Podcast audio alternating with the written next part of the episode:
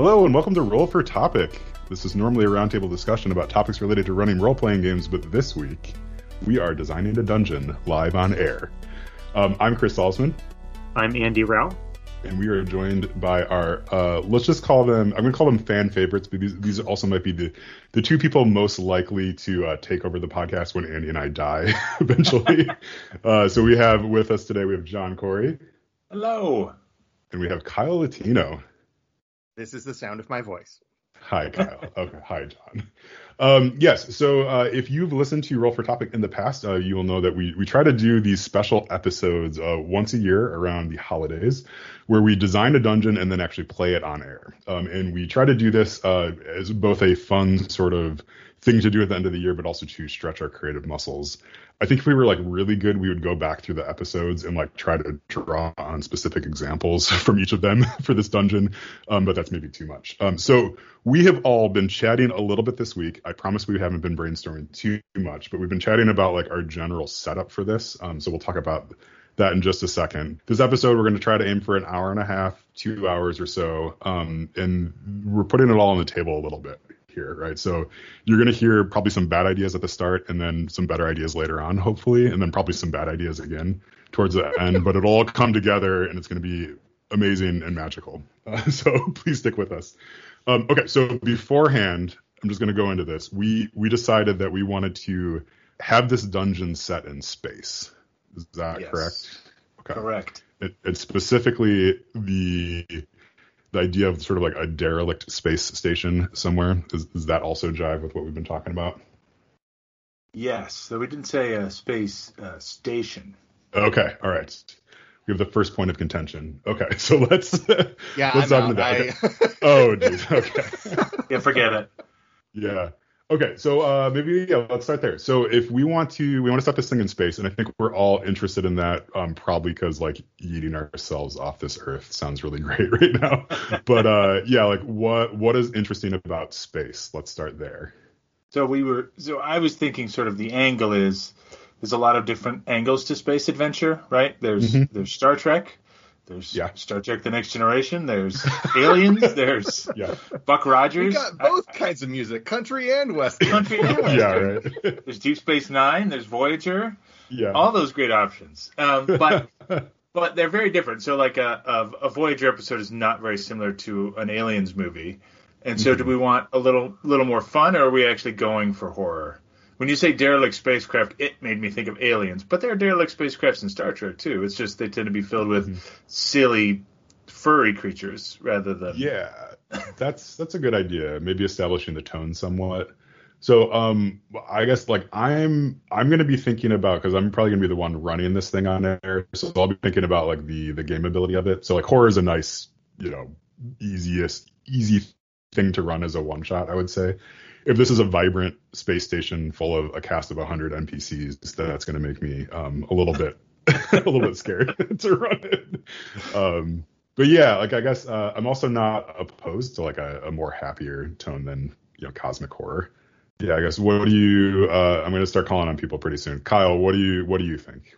What are you thinking for tone? I I think horror lends itself to adventure really nicely. Mm-hmm. Uh, okay. And I've ever since uh, John ran uh, sailor, sailors under the starless skies, uh, or whatever it's called for, for the DCC the module. Sea, I think, yeah. yeah. yeah, Sailors of the Starless Sea. Uh, it was a funnel, and we played it at uh, Roll for Topic Con, and yes. it was so much fun. And that has me really thinking about like uh yeah like maybe even like a funnel or at least yeah this this Ooh. kind of like horrible thing uh where people are expected to die like grisly deaths and not have like you know uh this amazing magical item that will you know keep the game from being interesting right okay yeah, yeah. everybody's got a red shirt right out of the gate and yeah. it's just the way it is yeah yeah i think that sounds fun too so are we thinking uh you know what type of sci-fi is this? If it's out in space, it's probably sci-fi. So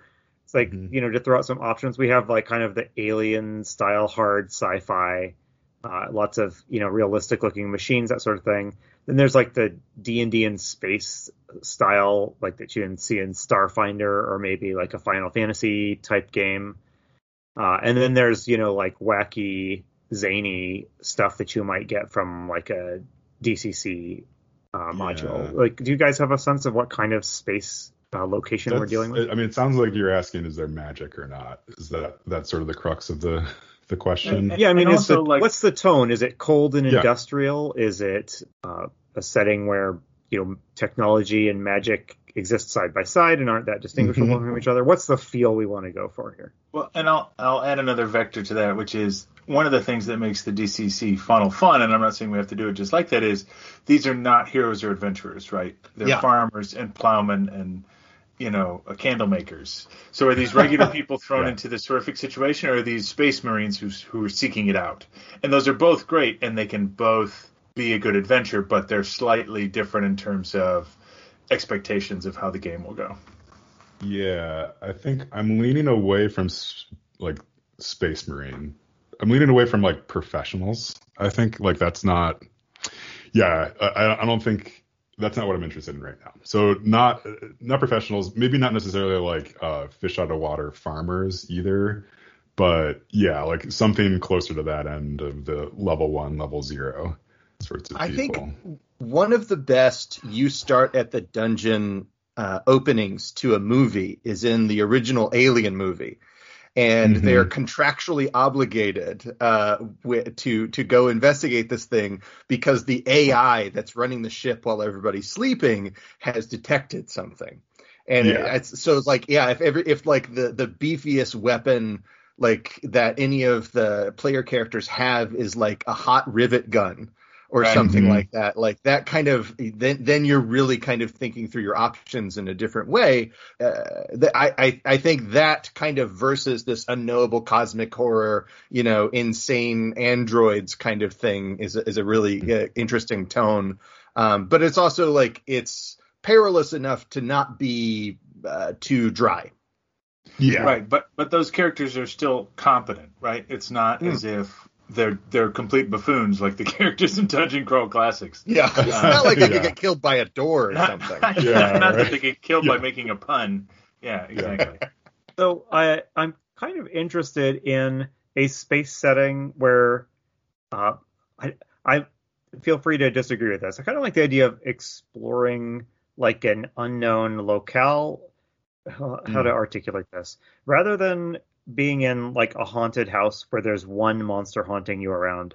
I I am interested in a setting where there's there could be kind of a variety of different encounter types. Um, mm-hmm. So it's not just like one type of alien or whatever has taken everything over, or everything, or the mad androids have just taken over the ship. Like, so is there a way we could we could have a a setting that would feel feel reasonable that there's like kind of a variety of different things going on? Mm-hmm. Yeah. Yeah. Um, yeah, no, I like that too. Yeah, because I think otherwise then it just turns into a hunt the monster or be hunted yeah. uh, setup, which is which is fun. But like the the thing that just came to mind was something in space, but just off of Earth, like maybe in between the moon and Earth, you know, something like that. Um, and maybe maybe something like a hotel, like a space hotel like that. Um, and then like maybe the characters are like the janitorial staff, you know, something like that. like they they have a good reason to be there, and yeah. like something has gone wrong. Um, right. Like so, it's, it's less Ooh. like oh they're stumbling on this thing, and it's more like oh we're going to work, like we're clocking in, and that's kind of right. kind of like the the Shining in space it's like yeah. they have to go take care of this space hotel in the off season. Oh, nice. yeah, like get it cleaned up and uh, the the locks. Yeah, because like Mar- Mars, like you know, all the planets kind of get further away from each other. So like it's only when they're closest during the alignments that there's a lot of like commerce and people would actually need the space hotel. Uh, yeah. So in the off seasons, you, you have to go in there and kind of like clean up after the last you know group of uh, mm-hmm. you know, corpos came in there and wrecked the place. Yeah, I am, uh, I am down the, with last the, group of the, tech uh, bros. Ooh, you could even we could even have like some weirdo who's been like, he was like he was like gonna get put away for embezzlement, so he just like stayed in the hotel this whole time, and nobody knows he's been there. Oh. It's like international waters or something like it. Like maybe everybody kind of assumes he's out there, but until he touches back down on Earth. You can't touch him. well, there's a great there's a great opportunity there for sort of a double for, for sort of double tension, right? Like so if it's some guy like Kyle's idea of of some guy mm-hmm. who's who's a stowaway basically, and weird things happen and you realize it's stowaway, but once you find him, then other weird things start happening, right? So you, yeah. you think you've solved it, but no, there's really something even weirder going on, and that lets that a mm. solves the aliens problem, which is there's not a ton of NPC interactions in the film Aliens. You know what I mean? Yeah. so so you yeah. have regular people they run into, but that's not all there is to it. So you sort of get mm. two levels there. What would we think about tweaking the hotel setting uh, towards something where we would have a little bit more freedom to make it weird? Um, yeah. Like like the I I like this idea, but I'm wondering like what if it was like a a rich person, a super a galaxy mega millionaires, you know, yeah. private luxury base or something like that. I mean, that maybe not that, but uh, yeah, like it's like something Jeff where we yeah we'd have a reason to put in like something odd that no sane you know hotel would have on its property. I don't know. Yeah, no, I like that. Yeah, so yeah, some sort of um I do, I do like that that like a super mega rich yeah vacation home out in the middle of space somewhere. Yeah. Because that's also something that you would have like you know kind of regular schlubs go through and clean up, but then you oh, just yeah. check their pockets for silver for silver when they left. Right. yeah. Right. yeah. yeah. So I here's like a, a here's a I, yeah. Go ahead. I was gonna say so. What if uh, so? Here's a question about kind of framing. So this is intended mm-hmm. to be mm-hmm. run as a one shot. Is there a way we could put some boundaries around it, like a a ticking time, a ticking clock, or something like mm. that to, well, mostly kind of to help to run it as a one shot, where you could have some milestones that are gonna that are gonna happen. Um, mm-hmm. Way to mm-hmm. drive the PCs to keep moving. Is there anything that we can do? I mean, there's there's Ooh. some obvious ones like the reactor is going to blow up in two hours, but you know, I'm wondering if we could yeah. do something more interesting. Maybe there's like a solar flare that's that's on oh. its way or something like that. There's like a solar storm and the shutters aren't closing that would normally protect this thing. So like, yeah. you know, because that guy's been monkeying around with all the stuff to get like, you know, to filter coolant into drinking water and stuff like that. He's he's kind of screwed up the automated systems and that's what you're sent there to kind of repair oh. and then clean up the place after the shutters oh. are there. So so there is this ticking clock of like no matter what happens, if we don't cut, uh, if we don't fix these shutters, we're all going to be fried alive in this giant easy bake oven. Right. and, and, it's like, yeah, we had we had a party there last year, and there's a solar flare coming, and I think I forgot to like shut the blinds. You all, you lot, go in that spaceship, go shut the blinds. well, like, sir, yeah, sir, yes. I won't get to see my child take his first steps. I don't care. yeah. It could also be, I mean, in, in, in, seriousness, it could be like we're remotely monitoring the station. There's a solar flare coming in. We've realized there's some repairs that need to be made. Yeah. Um, and that's why we're here.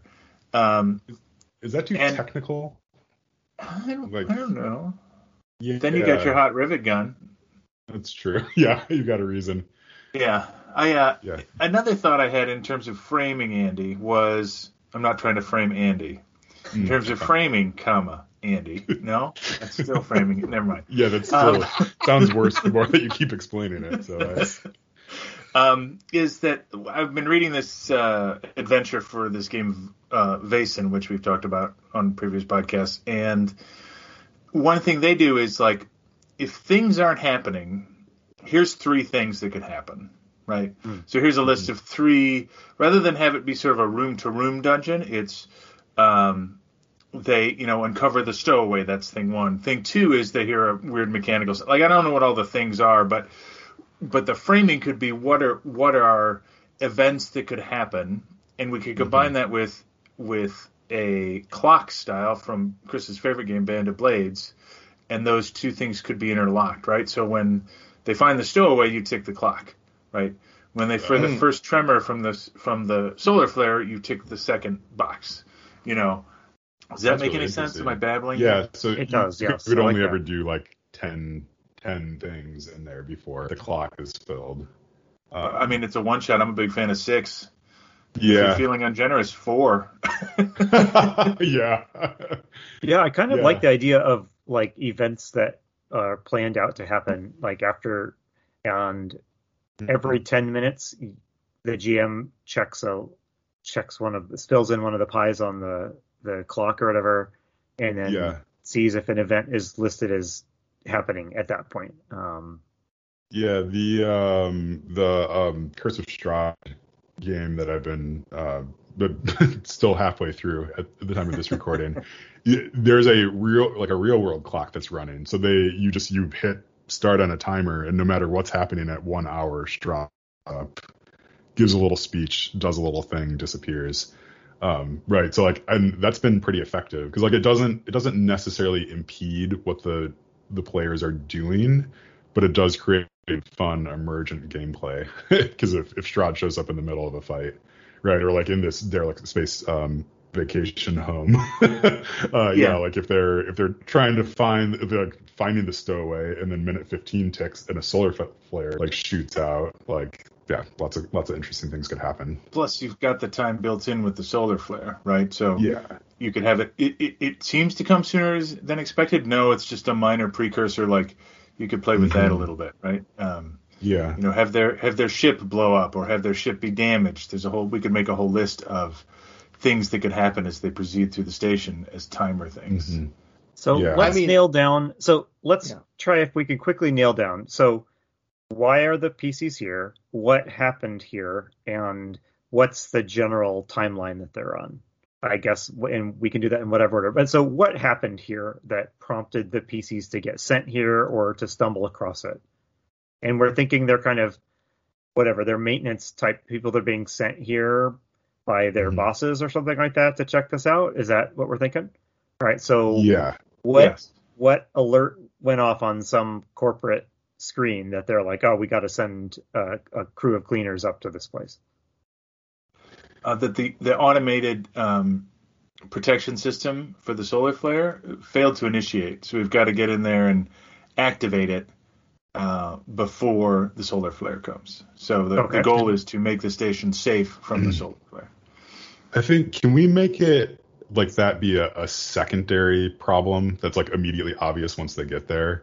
Okay. I think I think I like the idea of doing the setup such that like you hate the guy that owns this place.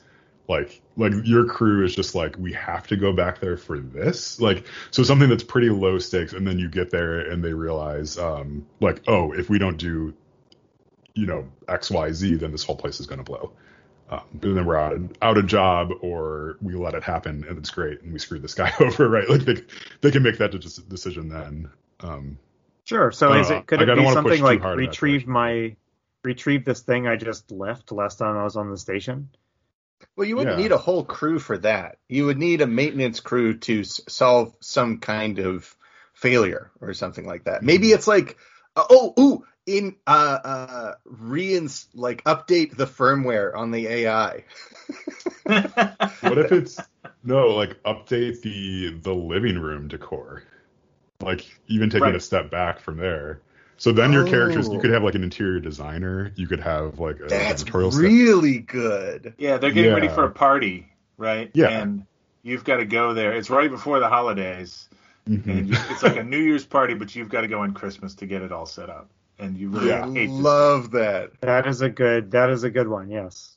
Okay, so they're okay. being sent in to uh, to redecorate or to prep the station for a party or a big shindig that's coming up soon, right? Yeah. And yeah. that can be part of the time pressure might just be like you if this isn't ready at midnight, you're all getting fired yeah. or killed or something like that. And, and yeah, like we've thrown out some like, oh, Well, no, we've thrown out some good ideas about about why everybody hates him, but maybe that's a question you ask at the beginning, like like yeah. maybe you ask as a as a way to to create bonds with the char- characters, what are you missing to do this? You know, son's birthday, uh, you know, wedding anniversary, whatever it is, mm. um, and then that can become a way to to build cohesion and depth with the with the team. You know. Oh yeah, I, re- I like yeah, like yeah, what, yeah, and that, that could just come yeah. pre-populated on on the character sheets as well. Uh, yeah, uh, but I, I, like the idea of, of asking players as well. That's that's a really good idea.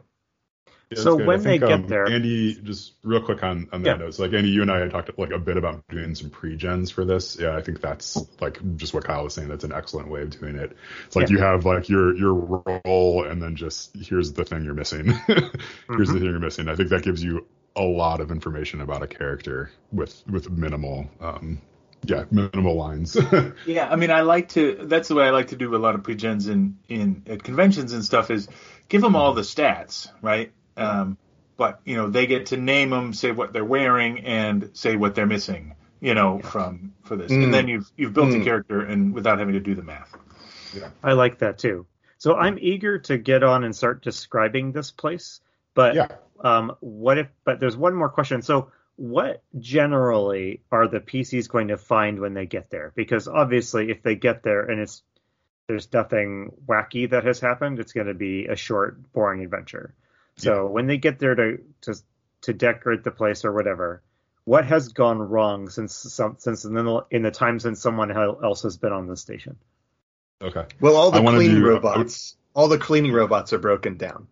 Yeah. So like they have they immediately realize they have a ton more work to do than they thought. Nice. but it's also yeah. adds like this creepy like wait why are all the robots dead? yeah. yeah. Let's uh let's go around. Let's each do one idea. Maybe we'll do a second round. Okay. So Kyle's idea was cleaning robots on the fritz. Um, John, what do you got? Uh, that where they walk into a kitchen or a or an eating area and they see a, mm-hmm. a meal set to be eaten, could even still be warm, and Ooh. there's nobody around. So somebody's broken into the food stores. Maybe they left the fridge open and ruined food, but somebody was just about to eat. And it could okay. be our it could be our stowaway or it could be something else. We can figure that out. But that's that's what I think. Andy, we got? Uh, kind of similar to John's. I was thinking maybe a a crew of pirates or something like that has just landed on what they think is a a empty and vulnerable station and Ooh. are, uh, oh, on site, so like good. looking for. Good.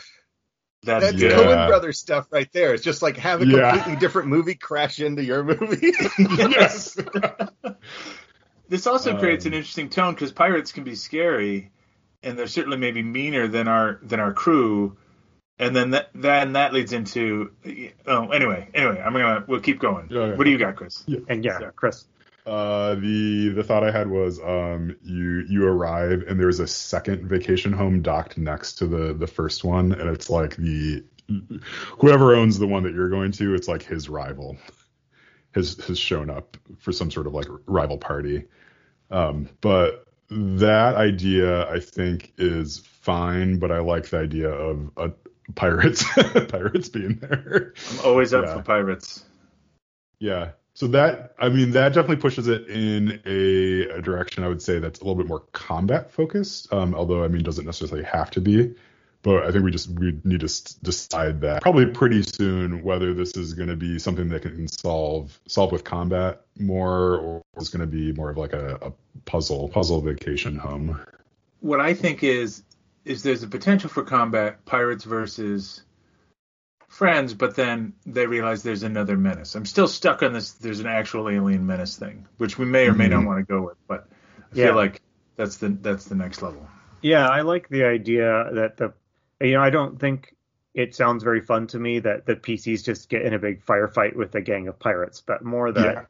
the pirates are a tool the GM can use to throw into encounters just to complicate them. Um, mm-hmm. You know, because maybe the pirates have split up. You know, maybe there's as many pirates as there are PCs, and the pirates have split up just going through, uh, searching around for something, and the GM can throw one into an encounter if it seems like it would make it more interesting. Like, like, like going back to the concept of the list of things that happen. What if they're crypto pirates? they they they haven't come for like statues and stuff. They've come yeah. for Bitcoin. So nice. they have like a yeah. bunch of thumb drives. Nice. Yeah, they've come to, they've come for something that does not impact the the party at all. Like right. both the party that's going to get thrown and then the party who you know party of um, characters. Yeah, so it's like, do you just let them do it, you know, or yeah, or what? Like, and they they can get in the way for sure, but like maybe yeah, they're they're looking for. It's a crypto. it's a social encounter. It's like you know, it's like yeah. how do you deal with this? Do we sneak around with this? Do we mm-hmm. do we do we think we can get like a bonus if we turn these guys in? So like, don't make know, them immediately hostile and sword wielding, right? but yeah, they yeah. can look like tough guys, but that but they're not like pirate pirates, right? They're they're yeah. thieves, but I think it like... might be fun to have just different personality types in the pirate crew. Yeah, um, yeah, yeah. Uh, fitting those different descriptions. Yeah. Kind of like the okay. the crew the crew from Die Hard. You got like the nerdy one, you have like yeah. the stoic one, you have like the hothead. Uh, yeah. and that yes. that'll really like you depending on which one you run into in which you know which situation. It'd be really handy to have a map to keep track of where everybody is and all the it different pirate sure, Sure would. That's yeah. a great idea. I wish we knew I'm somebody. Just thinking, I want to just play Alan like Rickman a, as like a space a, pirate, right? Yeah. yeah. So I should say, uh, you know, by pirates, pirates could be a lot of things in this kind of mm-hmm. context. Mm-hmm. It could be yeah. a gang of uh, schlubs hired by a rival, you know, to go in there and just mess the place up or plant some plant some bugs in the system so that the party will go off badly or mm-hmm. um, yeah so it don't it don't have to be you know like our pirates uh, with their pirates yeah. although you know that's certain fun that's certainly fun too so they, they also narratively provide two two things right like going back to the concept of the countdown like the first countdown step is there's another ship docked at the house that's one mm-hmm. right two is like maybe the first pirate you run into is dead right? Or maybe the first part you run into is screaming, running through a door, and there's something chasing him. You know, like there's that, that creates opportunities for for basically having red shirts for our red shirts, so that they can get narratively figure out what's going on without having to uh, to all die. Yeah. You know. Oh, that's super smart. Yeah, I'm reminded um, of video games that like when you go into a room and there's like a trap, they'll have you'll go in just as one of the enemy goons is like cut apart by the laser trap, and then you're like, okay, yeah. now I know where the lasers are. Exactly, exactly. Okay, well, let's keep the pirates kind of in the back of our mind as we map this place out, and just mm-hmm. if it seems, if you see a good opportunity to entangle the pirates in whatever we're talking about, just speak up, I guess. Um, otherwise, yeah. they can they can always just sit as like kind of a resource for the GM to haul in on the fly mm-hmm. as needed. Should so we shall we start? Kyle, yeah, go ahead. One more time. Yeah, I was gonna say because because like you know we've we've gotten some pretty good solid like obvious ideas, but we mm-hmm. haven't gotten to that weird stuff yet. We haven't gotten yeah. to that like the like space adventure stuff. So I think maybe we have just some really quick bad ideas. Yes. Yeah. Go for it. I'll go. Get them all out. I got. I'm loaded with. Uh, yeah. Okay. So I'm gonna keep think, you to one. okay. I think there's some kind of uh, uh, test test signal uh, to actually like uh, commandeer people's brains that this guy has been working on. Mm. To to like rob his own employees of free will, and that's that's like that can create like this psychopath killer kind of in slasher movie in space situation. Nice. We are all is is the are the characters infected with this? I mean, I think maybe the pirates go in looking for looking for whatever they can mm-hmm. steal, like industrial espionage style, and one of them accidentally flips on some like snow crash screen and goes uh, okay. nuts. Okay, all right, John. Uh, so there are um, live plants on this station, and in one room, or in all the rooms, your choice, the plants have grown like crazy. They're they've like unexpectedly like infested the entire area, and it's like a jungle in this room for no immediately apparent reason. And I, like I don't know what it is. Alien parasite. There you go. Yeah. uh, Andy, what do you got? Um, so cultivating plants from Mars, like an old genome found in some Mars mud. Bingo, yes. bango. Move on. oh, nice. Done. This might be a little tricky to pull off if it's in like Earth orbit, but uh, what if there's something like an environmental, a an environmental challenge that comes and goes? So like, whatever, every 30 minutes the gravity reverses, or nice. you know, just yeah.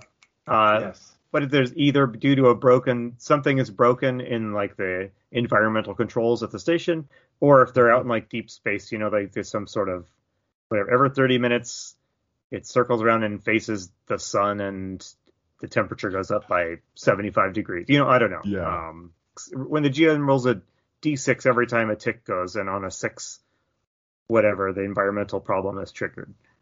Yeah. Nice.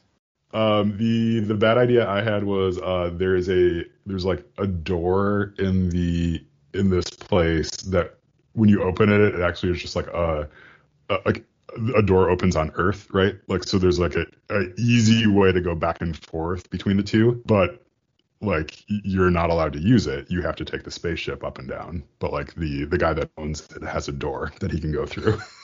nice. Yeah. I just really hate this guy. I don't I don't even know who he is, but he's on my bad side.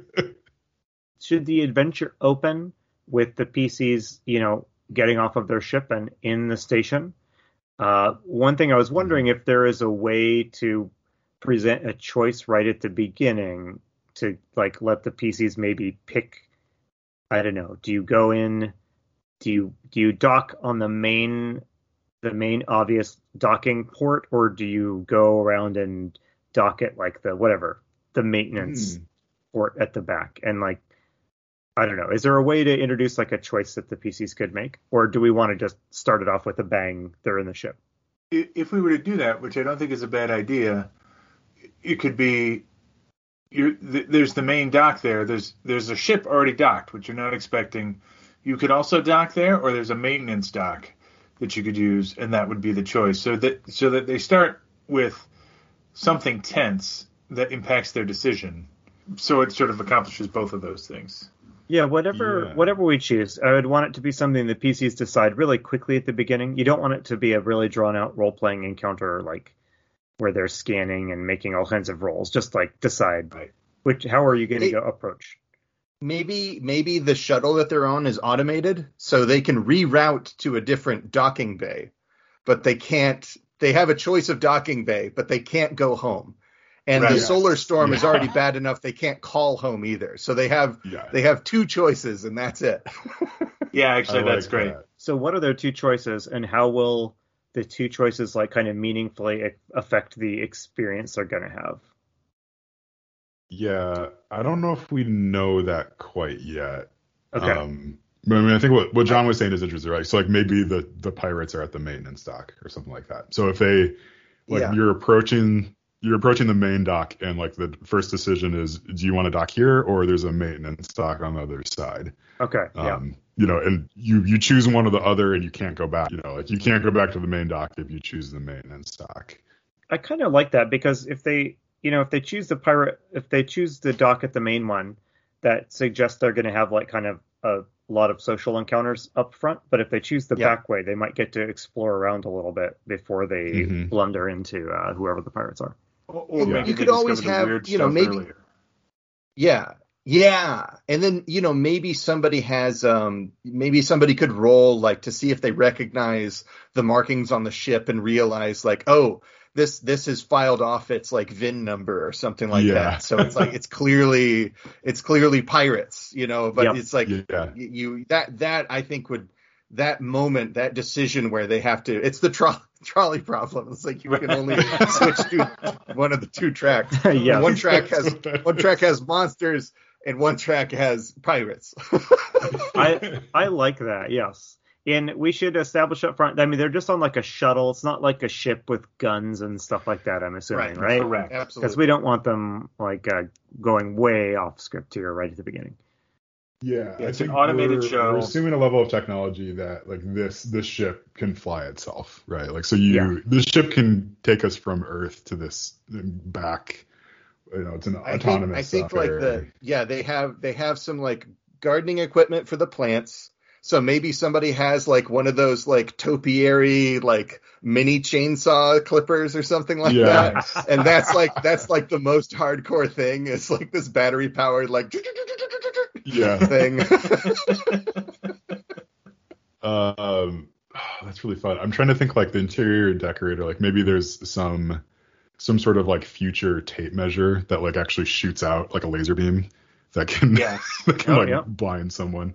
Right, like you know, get, we, I think we'll want to have some clever clever options for um, items and materials and stuff that they can use right? Because yeah. like, so they're redecorating. I guess I, am thinking that, that that ship is going to have them in it in an uncomfortable position, and then some sort of trailer in the back full of like sofas and and other stuff, right? Um, like that. So they will, you know, they're gonna have to unload it, right? Like they're gonna be part of part of what they have to do is unload this thing. Um, or then that can also be where any anything useful um, for the rest of the adventure. it just happens to be. And, and you know, they might have been set up on I mean, the pirate ship too. Yeah. What was that? And this this place will have a version of like a storage shed. You know, I mean, yeah. it might have been set up like yeah, use the the mower, the lawnmower is already up there. You know, yeah. when you get there, go to the storage shed, and that's where you'll find your whatever your hedge trimmer and your you know. Yeah. Oh, what if this? What if what if this uh, this horrible person is like he's one of those like white dudes that dresses in kimonos all the time and he yeah. has like a set of swords up on his mantelpiece. yes. But they're all yeah. really cheap and you don't know that to the yeah. Yeah. yeah. They're stored Sorry. upside down, right? He's got the blade side down. Like That would be great. Okay, so great. let's start uh, talking about this and if I can encourage us to like let's remember to keep tweaking it in the direction of interesting it, we want this to be an interesting map to explore, right? Like right. so, uh, let's let's tweak our ideas in the in that direction of like slightly offbeat or or interesting, and we'll justify it because it's a it's a crazy mega bazillionaire crypto bro uh, who yeah. just built whatever he wanted and no one said no to him. So can we can we like yeah crypto bro for sure like crypto that that's bro. that's the angle like yeah okay um I like that a lot. Uh, so Kyle, I actually have a question for you. So you're you're sort of uh, I mean, you're the mapping expert here. um, is it better to come up with a collection of ideas and then put them together later, or to come up with rooms as we're moving through this thing? It absolutely is a good idea just to make a list of rooms. Uh, okay. Like, if I was going to run this as a one shot, probably what I would do I would I would I would actually just put something together like on on on like a Google Slides or something. Yeah. Just with a bunch yeah. of boxes and hallways and, and, and paths through it. This is something that I learned from um, the blogger The Alexandrian. He has this mm-hmm. really wonderful technique for coming up with great ideas, and he calls it Goblin Ampersand. Okay. And it's like you never run into just goblins. You run into goblins that worship carrion crawlers, or you yeah. you run into goblins that you know uh, that all have um, you know parasitic deer antlers or something like that. It's just like it's always like you start with the familiar thing and then you add something to it. So it's just like yeah. you know this uh, you know, the the living room isn't just a living room; it is a living room and robot aquarium. You know, yeah. it's like that automatically. It's like, oh, now we're in a, an eccentric millionaire house in space. Yeah, it's got a it's got an android aquarium down there, like android mermaids. Okay. Let's do it. yeah. But I, I agree. I agree. We we should make a list of rooms and a list of potential encounters 1st mm-hmm. and then see how they naturally fit together. And in fact uh, as the zero prep jam, I'd stop after I made the list, and then yeah. yeah, yeah. Why don't we go around and just like we did with the ideas, and let's let's each get a chance to throw out like a like a room that we would expect to find in this setting, and then we can take the ones we like and flesh them out, and we can just pretend that we never said the bad ones. Oh yeah, that's good. We are recording. Right, so yeah. Yes. Uh, uh, Kyle, do you want to throw out a an encounter or a location? Well, I mean, the living room with the android mermaid mm-hmm. uh, aquarium is it was my idea, uh, but uh, that's fine. Okay, uh, Chris, I see Chris writing this down, so that can be your idea. Um, wow. Andy is like showing his hand. He does not like the living room with the uh, no, that's uh, no, that is not. Uh, I am attempting okay. to uh, avoid putting Kyle on the spot to come up with a second crazy idea in a yeah, row because that's, that's, fine. I think we'll do we'll do another lap, right? Like, yeah, we'll, that's we'll fine. Do, this is the first lap. Okay, I'm gonna I'm gonna ask like a, a nuanced question of all of these. This is I feel like I'm I'm good on good about this. Okay, so this living room with the the, the aquarium with the robots. Um, how are there like lots of places to sit to look at the look at the robot aquarium? Um, like or, or is everything like turned away from that and it's just sort of a, oh I was thinking the aquarium kind of weaves through the floor and up the walls and stuff. So there's really no okay. way you can go in this room and not see the android mermaids. Okay. It's like an old trapper keeper in there. Okay Lisa Frank just vomited all over that living room. all right, John, what is your encounter or room? Uh, my room is uh, one of the bedrooms, the big master suite, okay, mm-hmm. um, has a uh, gigantic bathtub in it. Okay. And the water in the bathtub is both frozen and black. Oh, okay. Very good. I do not like that. Um, is there anything inside of the water? Um, I, you know, and I'm not sure yet. I think we could keep tweaking this, but I think maybe there's an alien inside the water. Um, okay. Or some sort of spore, or like the X Files black goop alien, or something.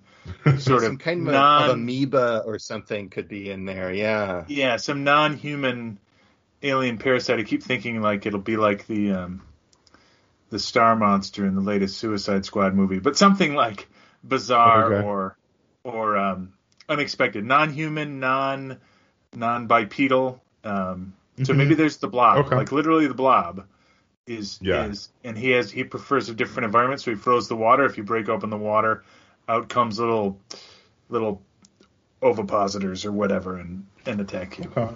Yeah, I yeah. like that idea of having just like that's really unexpected, you know, uh like a really I don't know. I think that's kind of fun to throw that in there. It feels very random, but in a good way. Yeah, that's my all right. It's my middle name. Very random, but in a good way.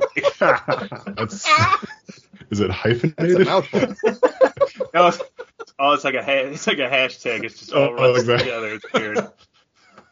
Um, okay, Andy, what is your idea for a room uh, encounter? What about some kind of a game room, uh, like a cross between like a laser tag arena and like the holodeck on a nice. Star Trek okay. ship? I mean, any any kinds of shenanigans could happen there.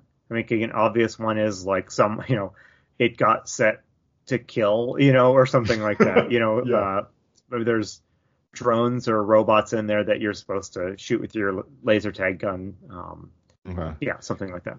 Is it? I mean, is this like a it's bigger on the inside sort of scenario, or is I like think I think so. Like I, you know, what I'm thinking, like you know, the sort of person that buys the latest like prototype VR setup or chamber or something like that. Like uh, it's like a fancy yeah, like a holodeck type of uh, thing where it could be programmed to reproduce like a lot of different types of environments, maybe. Mm-hmm. Um, yeah, I don't know exactly. We'd have to. We'd have to. Oh no, I like that.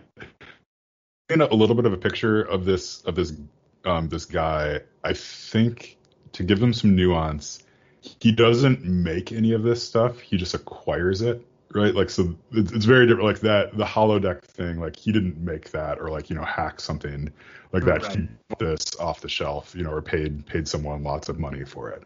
Right. Um, yeah, I think that'll come into play like throughout. Um, okay. That was my thought. Uh, the the room I'm thinking about is uh, the kitchen is um, to his specifications modeled exactly on like a um, 18th century kitchen inside of a castle. So like despite it being like, you know, hyper mod like, you know, far future times, like he demands that his staff cook in like the this like antiquated technology. So like you walk and you like you're walking through this giant cool space station, everything's sleek and all that, and then you walk into like a stone, you know, stone kitchen. I love that. low ceilings, nothing's ergonomic, that sort of thing.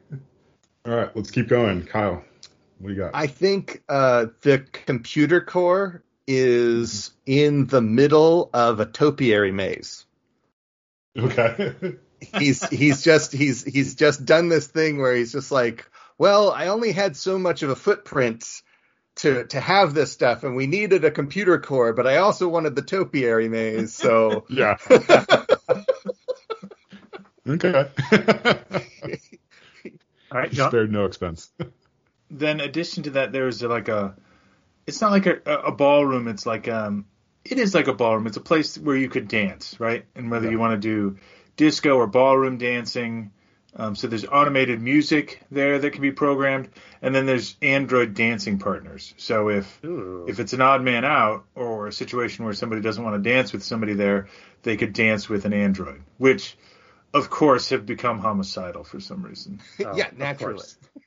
yeah. Um, the twist I, the, is that they're not homicidal. Actually, the twist is surprisingly they're just there to dance. Um, that's yeah, the twist. they're very good. Um, I'm thinking about like uh, was like Showbiz Pizza, like those animatronic. you have like an animatronic band. Freddy's oh, situation here. Uh, yes. Yeah.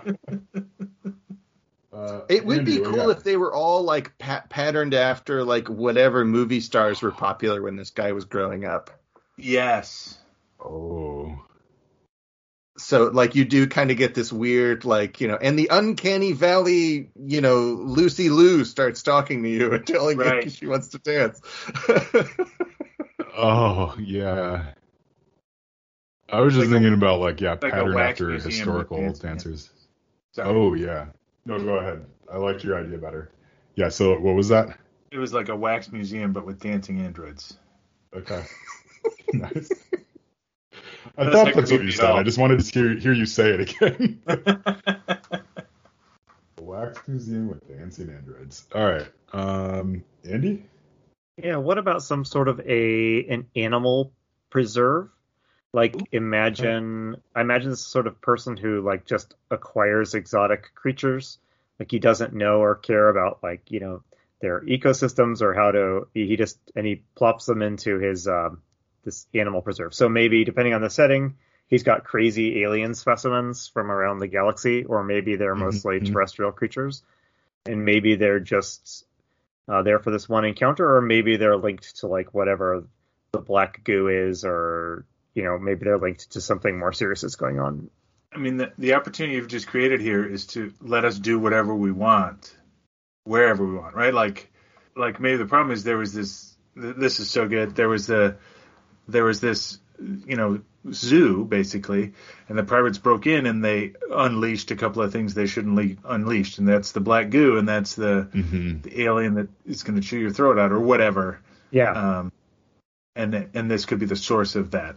Um, yeah, and the the the creatures could be like they could be funny role playing opportunities to interact to deal with them, or they could you know be a horrifying threat from beyond the stars.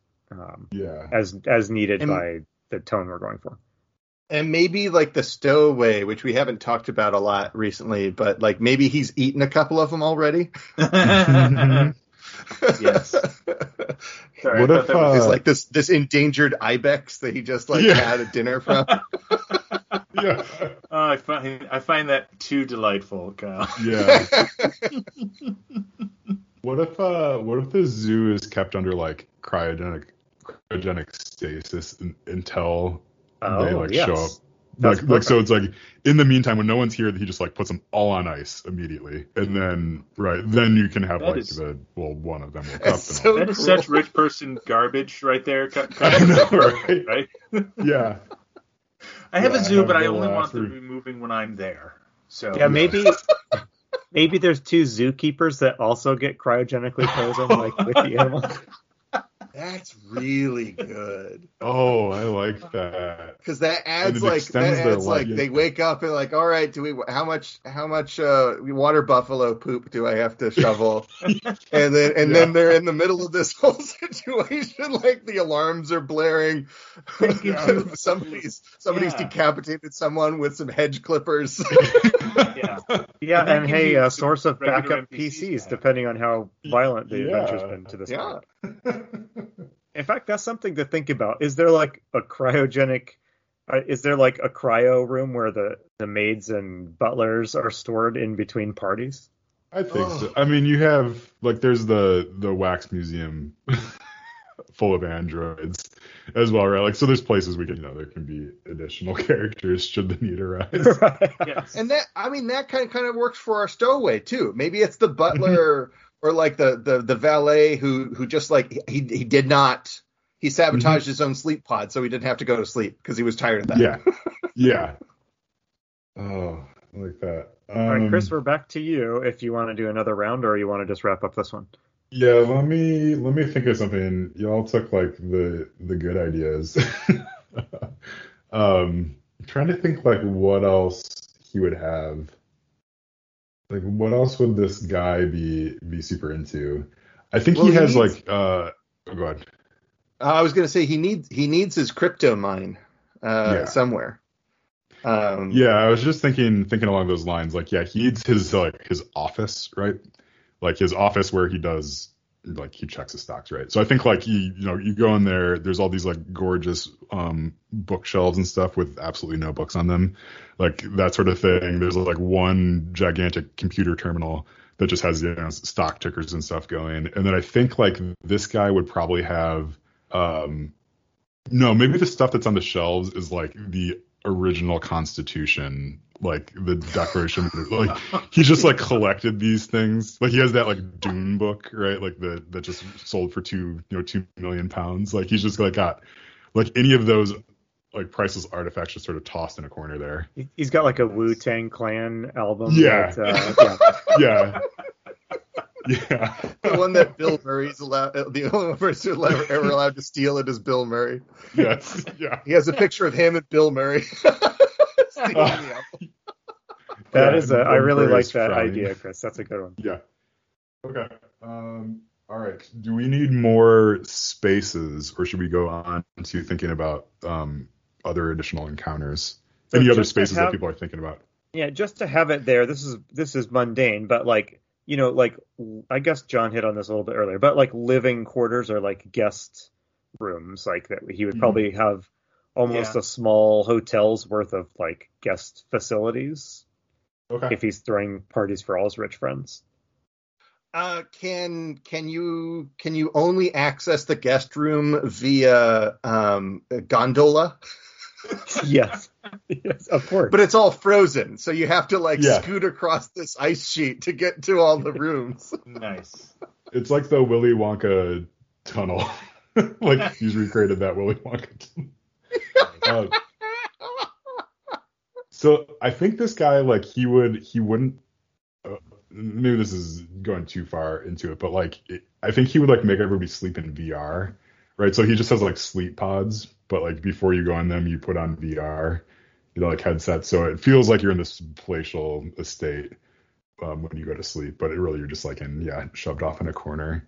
But um, at this point, I don't think we're really dealing with like a a sensible space at all. So I think I'm also fine with it. There's just a hotel like hanging right. off, yeah. hanging off the end of this thing. I'm kind of thinking that this is kind of like a series of like geodesic domes that are kind of like stapled to an asteroid or something like that. Okay. Yeah. Yeah. Yeah. I like that. a lot actually. You only, only get there by gondola. Do are each of the rooms um, and we don't we wouldn't have to define all of these but like do they each have a theme? Is that this sort of thing or well, is they like is, all the same? I i wouldn't bother unless there's a unless we think of a really super good reason for for anyone to go there uh, okay. because I'm I'm imagining like by the time by the time they would get to the rooms, they'll realize there's pirates and like other stuff going on, yeah. and they are no longer doing the job that they were sent here to right. do. right. Yeah.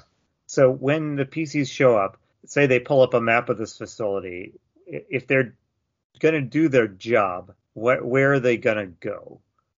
Like, do we know? Can we nail down a little more specifically, like what they're supposed to do or what problem they're supposed to solve here? Yeah, so if they came to redecorate, I think to me the thing that jumps out is like the ballroom, ballroom, living room. Yeah. Maybe like okay. the master, this master suite or something like that. Like those would be the rooms you might set up for a party. Um, right, because like the other like, ones, like the game room, right? The sleeping rooms, but yeah, the sleeping rooms. I'm kind of thinking we like the sleeping rooms like that could be a big hairy problem if they they go down that road. Yeah. So I think like that's just closed off to them for some reason. Like maybe that part of the geodesic structure broke off or it's frozen over or something like that. Like just just say that they're there, but if they go in there, then you're just gonna have all these problems with like. I like I like frozen solid. I, I, think that yeah. that's really interesting because that. And speaking of frozen, like the the help if the help if they have people on site to do this stuff, why wouldn't they unfreeze them? But they don't have all the new couches and stuff, so I guess yeah. Yeah, that's just a totally different department. yes, yeah, it's a totally I mean, different department. And why maybe, would they talk to each other? Yeah, maybe these are maybe the staff is like, you know, androids or some sort of like low level robot type staff or something like that that doesn't have the problem solving like initiative yeah. that like humans they do can't, Well, they can't decorate. Androids can't the, decorate. The instincts of a good design. and yeah, and maybe this maybe the crypto bro. I mean, maybe he just insists on you know real uh, whatever. Yeah, um, I, I like in one I other really location.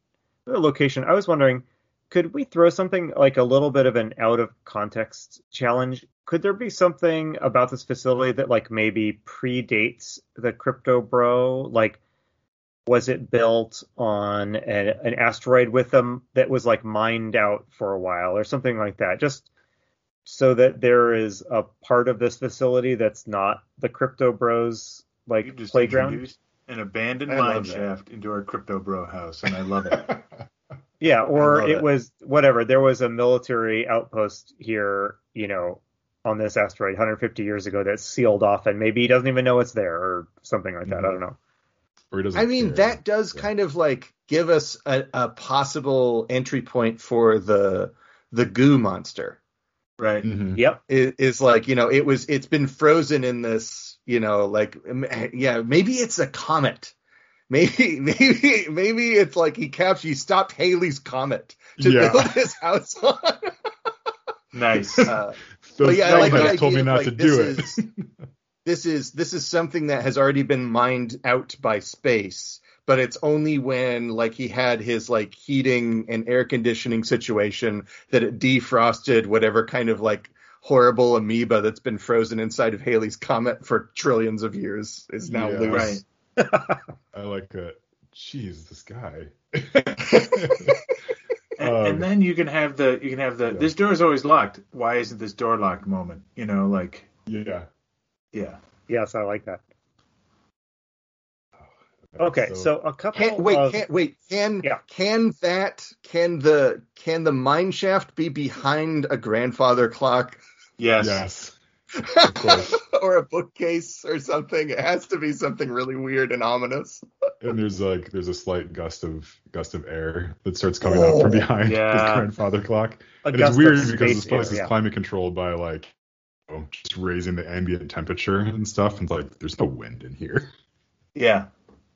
So uh, when making like an old school dungeon, like you'll often see at the beginning like uh, some default descriptors of the environment. So like the light level throughout is at this level and ceilings are 10 feet high unless otherwise specified.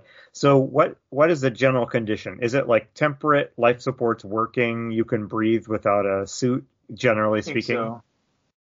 Yeah, I think I think you have to wear winter jackets, and the only lighting is your headlamp until you cut on the power. Okay. Oh, the, I like the idea of having to get to the power to like switch it. So it's just running on like you know some sort of mm-hmm. auxiliary mm-hmm. low level power until they flip the switch. So maybe that's the first, like the obvious first thing to do is to get to the whatever the power room. Okay. That'll um, be in the middle of the topiary garden, I think. and so, yeah. could the PCs have? I mean, so they'll have been given access cards to get everywhere, but maybe could we have a couple of places like tantalizingly not covered by their access cards permission level? Ooh, yes. yeah. And oh, maybe even me, a place they yeah. need to get to, like there was a screw up, and so their access card won't let them into the living room for some reason. I don't know. Hmm. I like that. Yeah, like yes. maybe yeah, it's like I feel like the living room is a good hub. It's like a good like central point that you can kind of come back to. Uh, mm-hmm. but maybe you can't get into the the guardian the garden uh, AI core. Like you'll have to go in through the zoo. Like you'll have to climb through the air ducts yes. oh, in yes. the zoo to get to that. I would love after going through least... all that, you're met with a, a maze. yeah, yeah, I like great. I like the idea yeah. of a navigational challenge. You know, some sort of a navigational challenge, uh, so they can't mm-hmm. just say, "Okay, next we're just going to walk to this location," on you know, and there's no problems. Yeah. Um, just as a quick aside, would it be too much to have um, like like secret missions for each character, right? Like some sort of extra thing that they're they're trying I mean, that's to accomplish. What paranoia does. Okay. How does paranoia handle it?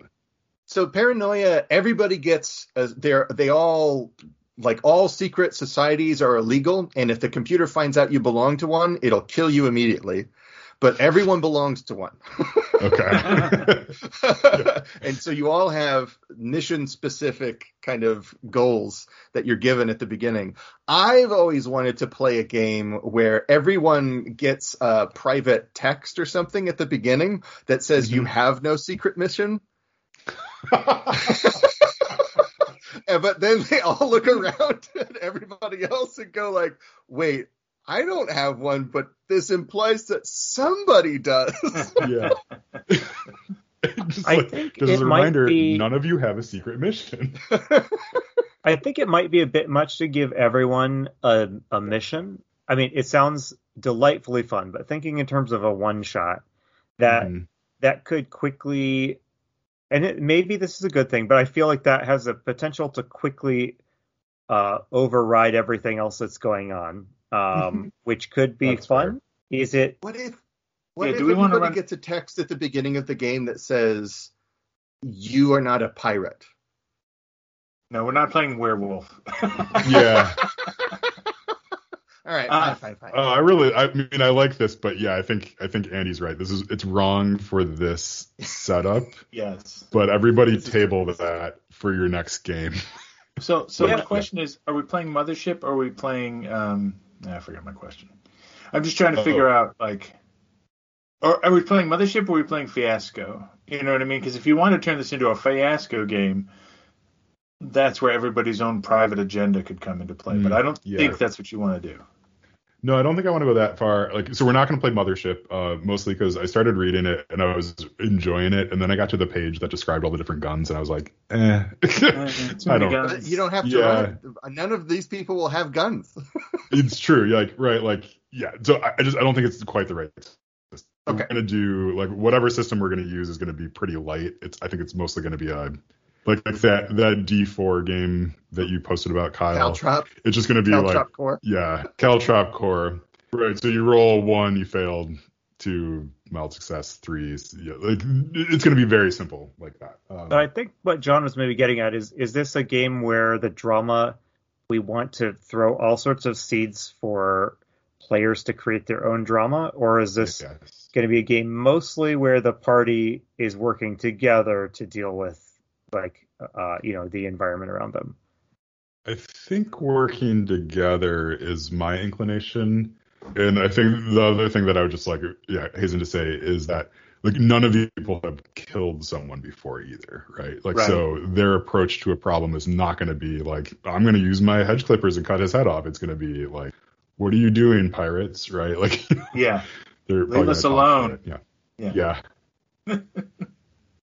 so um, I'm wondering, would it make sense to uh, go around in a similar way and identify a couple of like NPCs or uh, like NPCs or creatures or something like that that are somewhere on the station?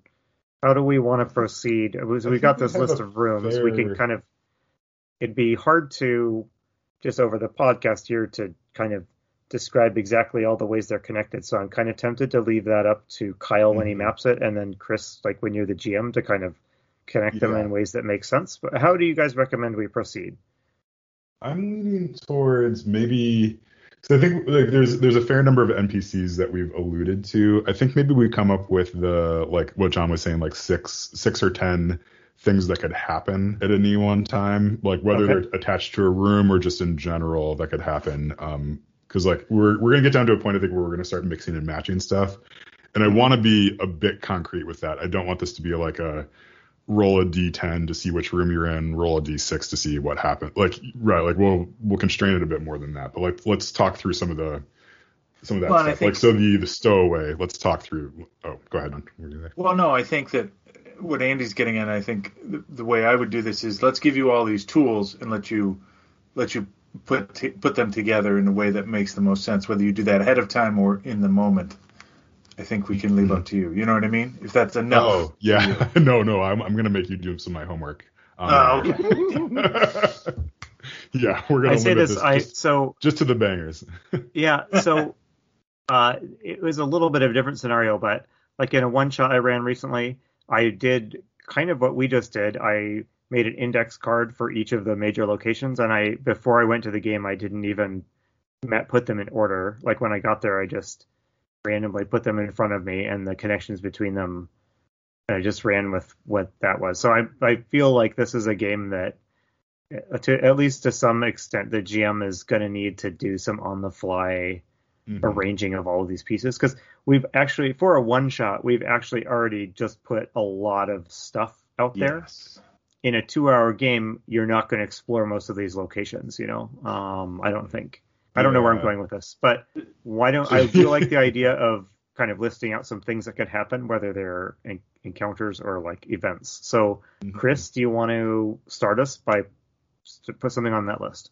Yeah, let's let's do that, and then yeah, let's let's generate this list. I think that's that's a good place to start. Um, the stowaway, I'm I'm still like I'm I'm kind of stuck on that because I think it's a really good idea. I think I like it being a staff member. I think John might have said that, who just yeah sabotaged their like decided not to get on the ship to go back and decided to to hide out like that. So it's some sort of staff member maybe it's a mechanic like who decided to, to stay back for some reason they wanted to like finish up something that the other crew members weren't giving them enough time to finish. And now he's like, oh, well, I guess I have to stay here for a year until until people show back up again.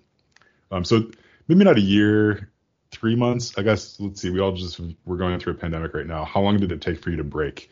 Um, like, I like three like, months. Maybe it's I, been three months. Yeah. What I like, well, if you think of like The Shining, you know, yeah. like yeah. a season's worth of isolation, you know, is enough. Space, right? Okay. I um, so I, I like that he's not nefarious, right? Like. Yeah. Yeah. But that's the yeah, assumption. Like, like, when you see evidence of his habitation, it's like, oh, whoa. And it, maybe he was just like subcontracted, and that's why your company doesn't know that he's there. yes. So yeah, what's he doing? Months, so mostly when the just PCs, chilling, watching TV. Yeah.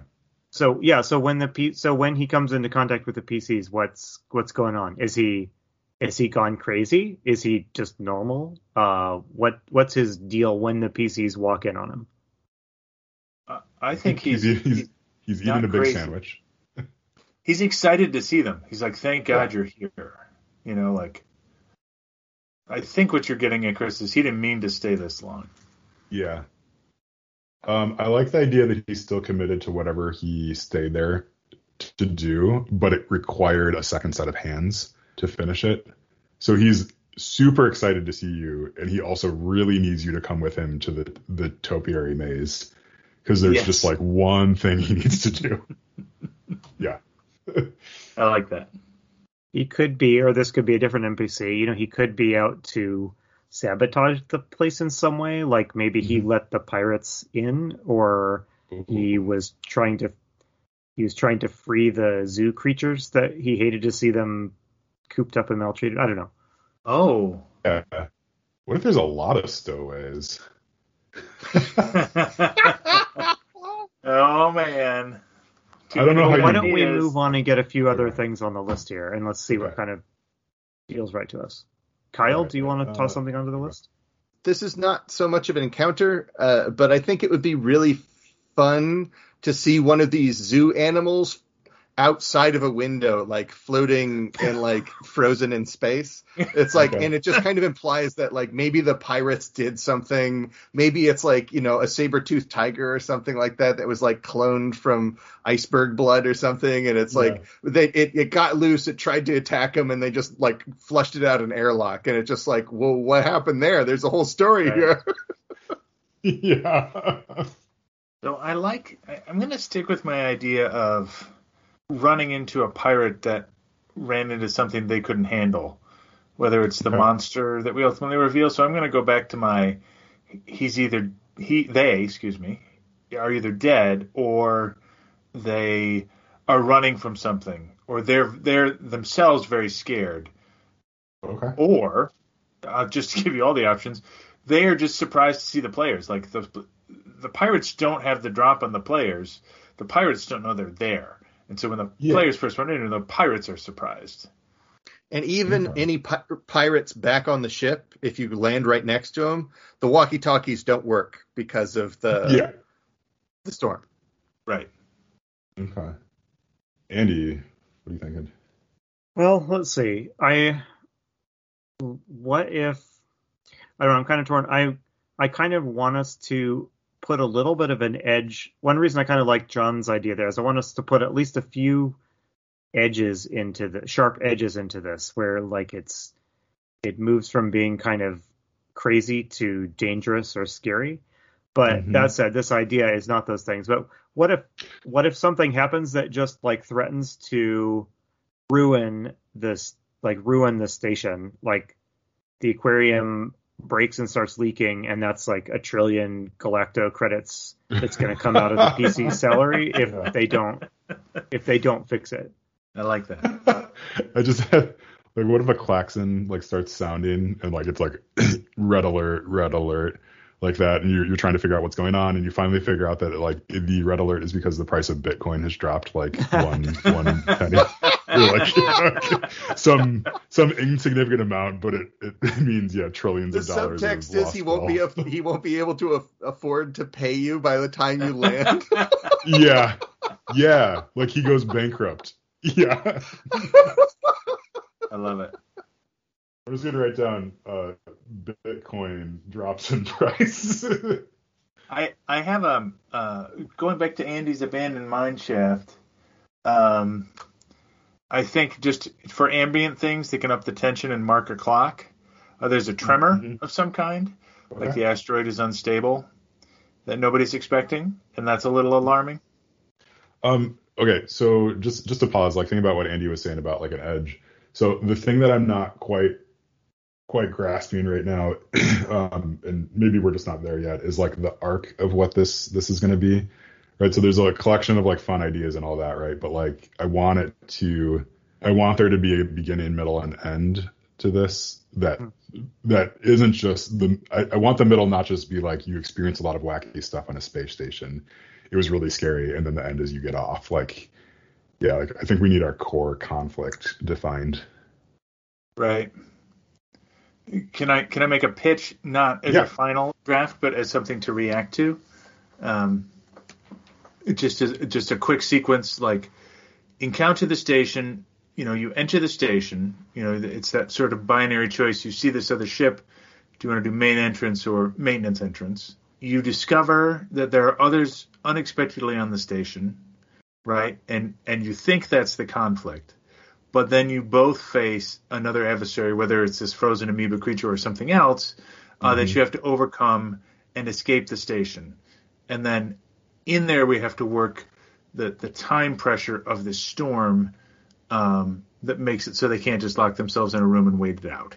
Yeah, this is good. Because Kyle's point about the storm interfering with radios and stuff is how we're going to d- defeat the cell phone problem, right? Like, yeah, they can't call home base, they can't do any of that. So that that's my quick summary, and I'm not saying that's finished. I'm saying let's maybe we could react to and work with that and see if that's what we want to do. Uh, and only the pirate captain's fingerprints can you can activate the the pirate ship. Yeah. Uh, so you you either you either need his cooperation or his fingerprints in order to leave. Uh, because yeah. like yeah, the shuttle cannot leave again until the storm is over, and that's going to last like a day or two or something oh, like that. Okay. So you have to you have to survive here. Uh, mm-hmm. either long enough, you know, with the monster on the loose, you have to you have to survive for two days, or you have to find some way to activate the pirate ship and leave. Right. Yeah. Okay.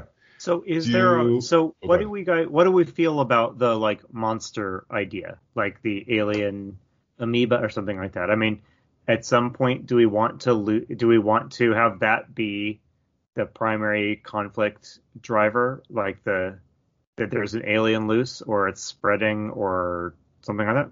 Or is it a bunch I of aliens from the zoo? I I like I like the animals be, the zoo animals mostly being like earth animals. Okay. I like I like the idea that this this creature has worked its way into the water system from from the comet or the the mine from below. Uh, and but it has gotten frozen uh, and but once once you power the place up, that is what has. Ah, that's, that's So by turning on the power, you have started the clock of monster unfreezes. Yeah, gotcha. I like that. Yeah. What is the what is the monsters? What is the danger the monster poses? Is it going to like kill you? Does it? uh Is it just physically spreading through the station? You know, like what kind of uh, kind of creature is this? What kind of what level of threat is it posing? I like mm. the and maybe this is darker than you want to go, Chris, but I like the sort of 28 days later, like if it touches you, you are you become the enemy kind of thing. yeah. Um, um, but that maybe that's too much. Too, yeah. I'm not sold on like goo. I think I want it to be more more concrete than that. Which right, we can we can figure out what that is. But the like I don't want to like player death is fine. I don't want it to be so easy to happen as just like you accidentally touched touched the goo monster. Yeah. You know, or like you know like that. Um yeah, so like I mean maybe like deciding is it yeah, the, I think the threat level, like going back to your question about like the threat is um is a good one. I think it's like it doesn't quite care about the space station or maybe maybe it wants to maybe it wants to like dismantle it and like get the comet going again. Like that's its primary purpose. Right. And if yeah. the people there are die, they, it doesn't even notice them, right? Like yeah, it's, it, it's trying to separate this space station from its comet. Right. What if it What if it looks out the windows and sees all the water on Earth and oh. goes like, "Yeah, that, that's where I want." That's what be. we've been looking for. that ratchets up the stakes quite a bit. So if you bring it back with you. but yeah, maybe it maybe it passes like from person to person, uh, uh, or like maybe once somebody is infected, it like kind of like fuses to you thing style, like body mm-hmm. horror style. So you just end up with this big rolling body pile. oh, nice. No. like Katamari. yes. Yeah. I like Katamari Damacy. yeah. I like the idea of uh I don't know, I feel like to me I'm drawn to something that's like in between the there's a a predator loose that's like picking you off one by one and well like I don't that seems a little I don't know. This is a one shot. It does need to be kind of exciting. Like, but mm-hmm that seems a bit much to have that, you know, like roaming around the station killing people. So like I do like the idea that it's trying to do something that just it would be bad news for the PCs if it accomplished its goal. Um, even mm-hmm. if it's not mm-hmm. really trying to kill them. So like, yeah, I mean, disconnect the, I don't know, sever the uh, facility from the asteroid or comet, or, mm-hmm. maybe or it does. It maybe be... it wants to get on their ship and fly back home, you know, into deep space or I don't know. Well, if the if the station is so so let me let me switch the tech level here and see what you think. So if so what's protecting the station from the storm is some sort of magnetic shield, right? Mm-hmm. Shields like shield technology. Um, and the creature wants to destroy the station because the, the the, me- the mechanics of the station are what are keeping its comet in place. So if it destroys the station, it and its comet can go back on its journey. Um, and the players are incidental, but what it's doing is preventing them from activating the magnetic field or activating the, the shutters or whatever it is that keeps the station safe from the storm. So the race against time is against an entity that's not malevolent but trying to protect its territory. And they either need to mm-hmm. stop it or get off. And that way we have choice for the players and and two different ways to resolve it. Does that make sense? Is that too it, simple? No, I like I like mm. the way this is going. I yeah, it's not exactly trying to kill them, but but they have to find a way to deal with it, or they can't succeed. Mm-hmm. Can they talk if, to it? Yeah, if there's if there's a possession thing, we can kind of have like this weird, creepy talking thing, like in mm-hmm. ID4 Independence Day. Yeah, uh, yeah. We could we could also have um, the the monster kind of inhabiting or commandeering the body of the pirate captain. Mm-hmm. So you can't leave without confronting both oh. the monster and the pirate captain. So we put yeah. the key kind of like in the monster. Yes. Um, Hmm. I want to drop option... in. I'm going to drop in with my annoying thing here, and yeah. I do think we are also teetering on the edge of getting a little complicated for yeah. a one shot. Sure. yes. Yeah. Um, I don't have to though. You invite well, Kyle and I. What do you expect? I'm just saying. that's why. That's why I am a part of this discussion to periodically say that. Thank you. Um, just thinking, like, okay, so like, what if? Okay, so we have pirates that are showing up. Like, what if the pirates have stashed something on the comet a while back, or they they're they're chasing after you know something that That's that was really on the comet? Good. Yeah, and like so That's they really good. Yeah, so they break in like heck, maybe the comet's like a prison or something. It's some sort of space prison, and inside of there is like their actual leader or something like that. Right. So they're they're trying to spring spring that guy out. Okay. I'm seeing a lot of shaking heads. Let's back up. Back up I'm like, you just abandoned the billionaire mansion here, Chris. What are you doing to me? back up, back up, back up. Um, yeah, so yeah, they're yeah they're there to go into the comet, less so into the space station.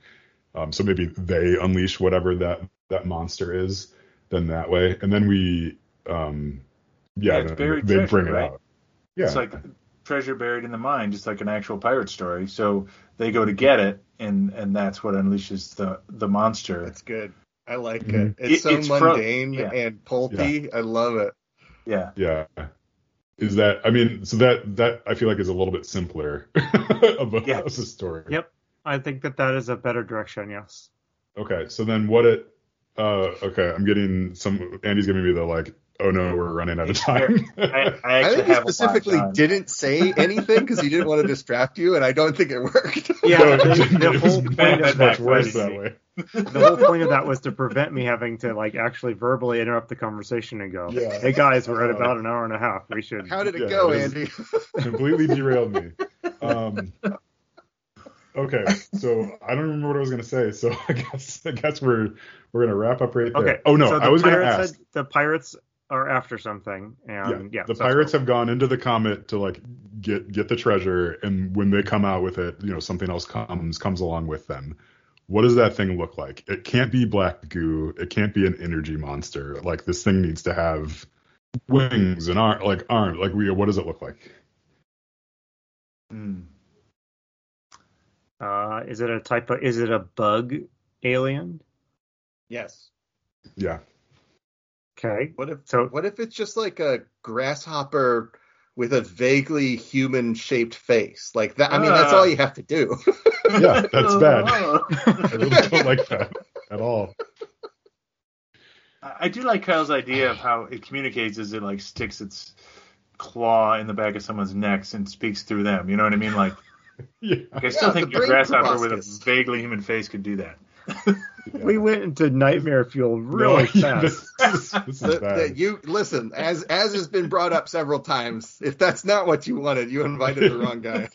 so what I kind of like, and maybe this is what I, I like the idea that the pirates have had to go through this facility to get to where they want. Like they can't. And it's kind of trashed, right? Yeah, and I like even maybe you know defining the route they've taken through the facility and just wait until the PCs bumble into it. Um, mm-hmm.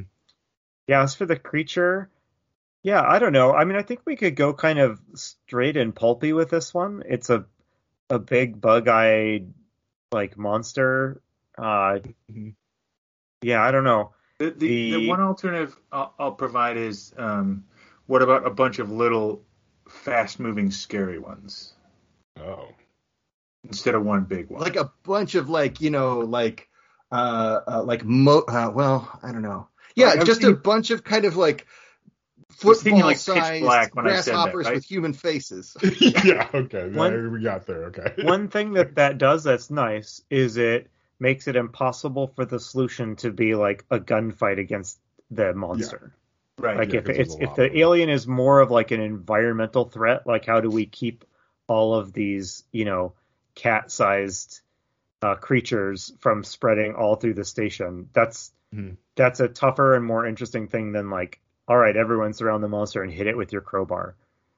Because yeah, I still think I like your that. your plot is is not kill the monster, right? Your plot is escape the station. Mm-hmm. using your ship or the pirate ship, or stop the outbreak and save the station from the storm. Like those are the yeah. two choices. But yeah, I, like to Andy's point, I, if it's one big one, you can just kill it in theory, mm-hmm. uh, and that's so, not what you want. Why? So why are the PCs not getting back in their shuttle and leaving when things start to go bad and it becomes clear that they can't really like uh save the station? It's an automated shuttle. Yeah, it's, it's automated or it blows up. Okay, I like that idea. It like literally won't leave uh, mm-hmm. until the allotted time. Yeah, I mean their shift isn't up for 24 hours, so it's okay. not gonna like yeah, yeah, it's like one of those like that. those sorts of things. Yeah. And I yeah, and they being in this station with this whatever the aliens are for you know 24 hours is is an intolerable would yeah. be intolerable.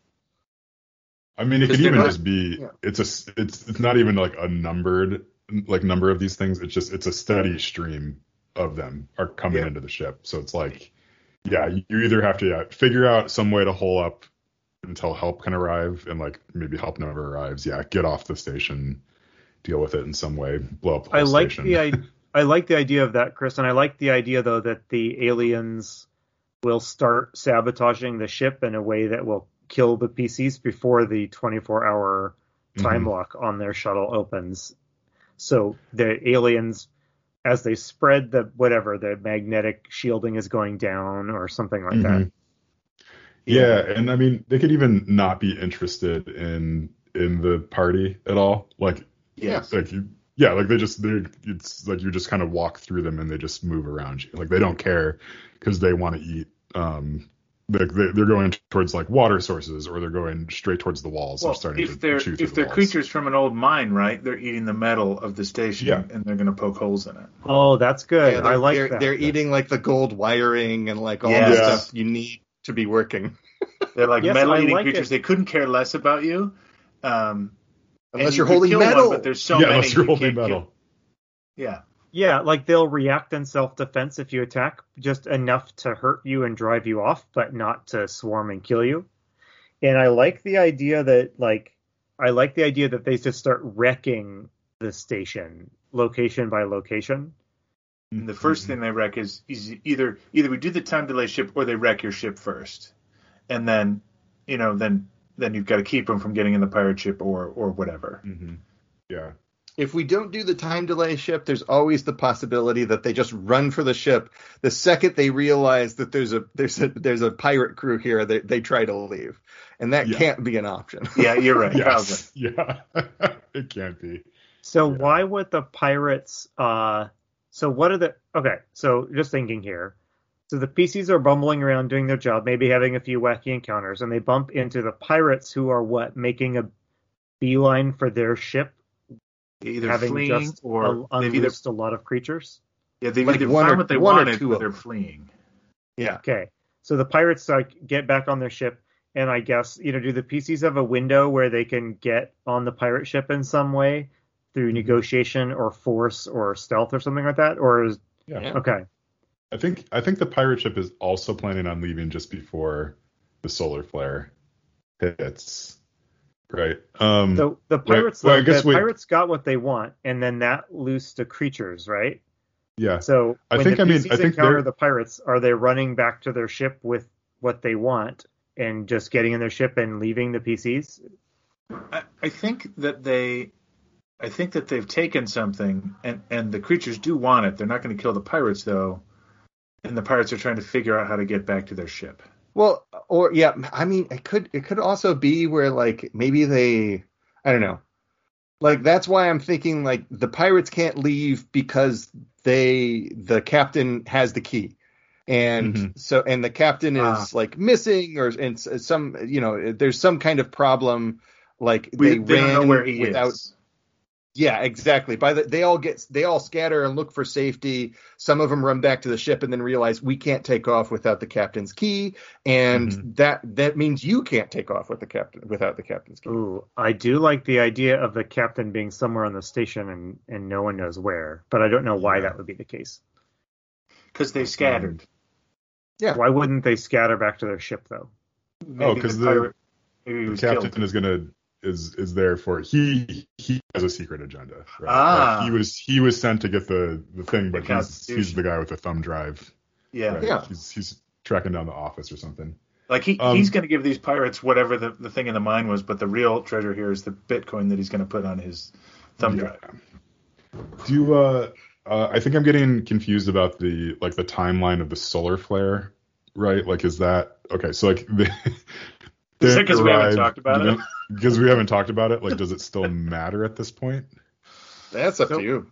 If we have the aliens degrading the station, that's mm-hmm. like a countdown to doom already. I don't think okay. we need the solar flare Okay. I mean, uh, please argue back if you disagree. My sense here is the solar flare is like a non-dangerous thing that just explains why they can't cell phone home for help. Okay. Yeah, yeah makes, I think I think you're right. I think that's and the degradation of the station from the metal chomping aliens. Yes, is the real threat. So that means that the metal chomping aliens need to like on the timeline. Wait, like the PCs have time to explore one or two areas before the aliens get out, right?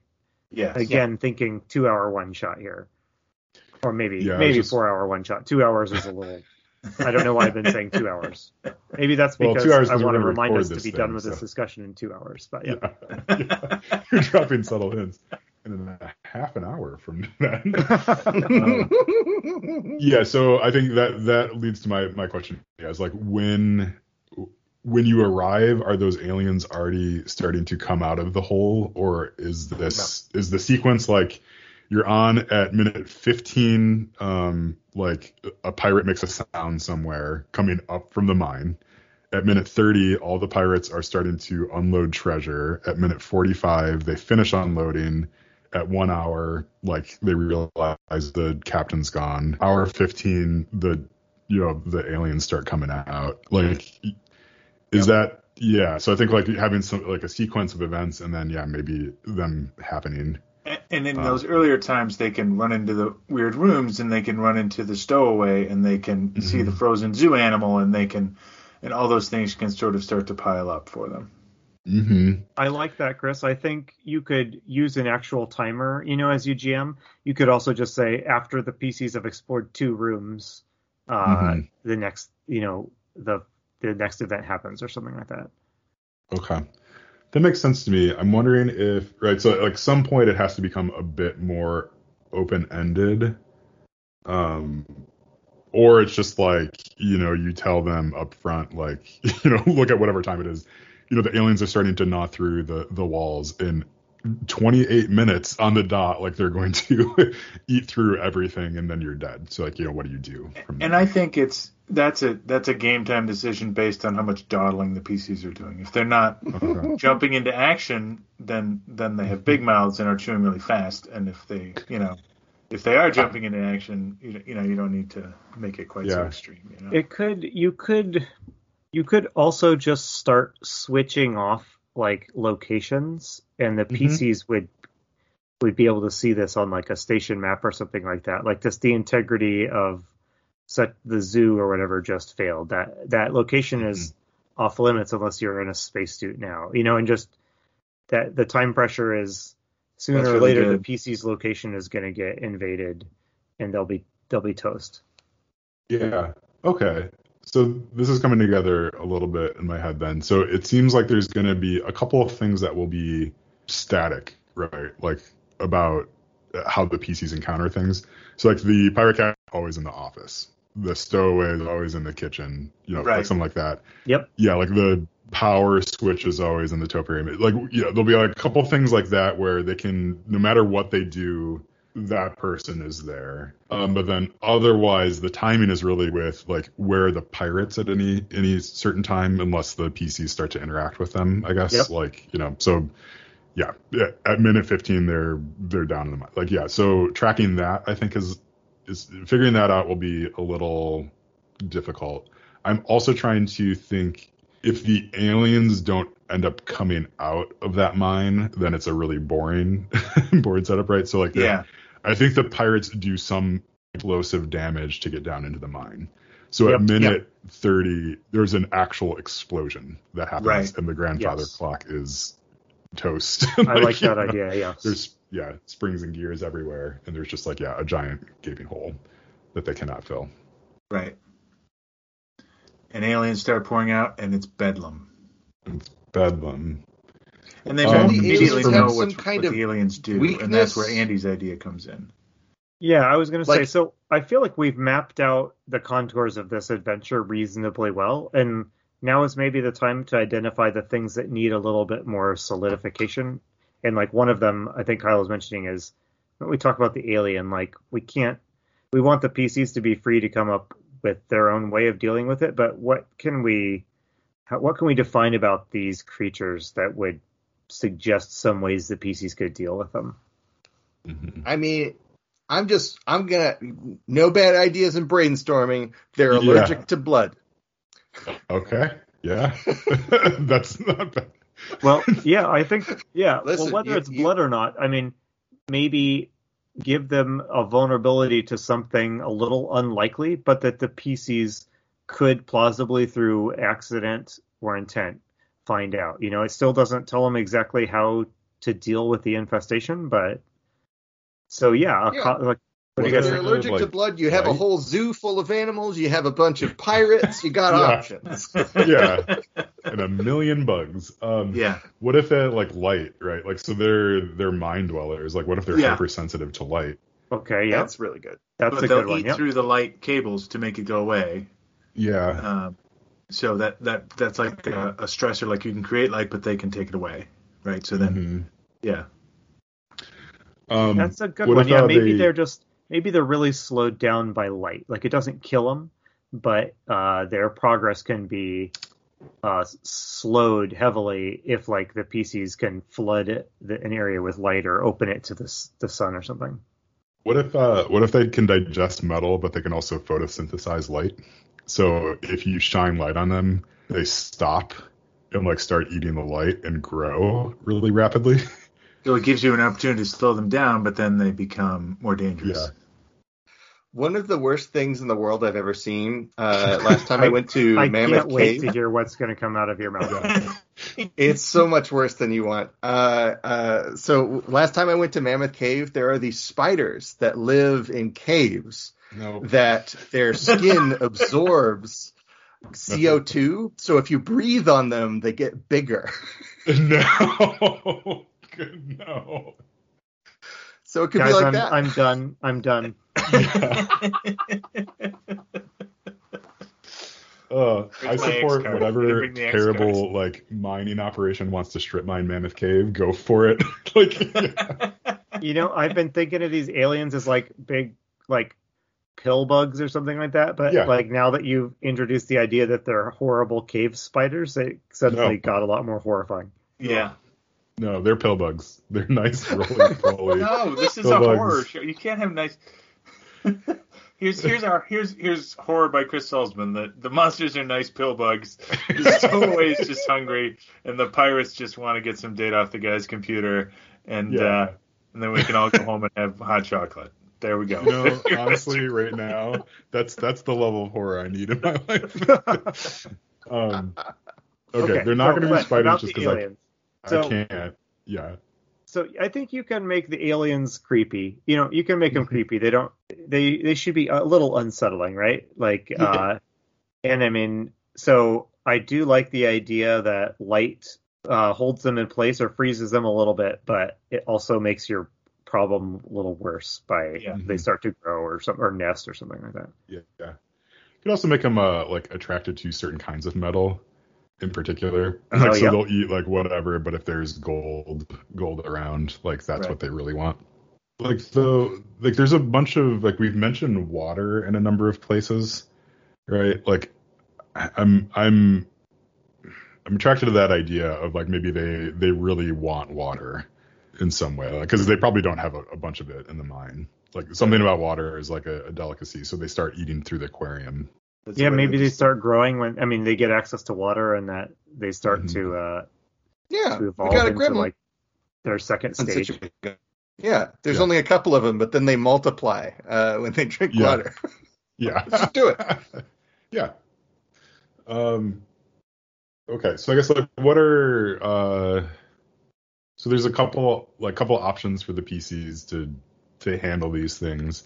I guess is there a scenario that anyone can think of in in which they destroy all the aliens and like kind of undo everything and finish up decorating decorating for the big party like I, I hadn't occurred to me that that could happen even remotely until you just said it.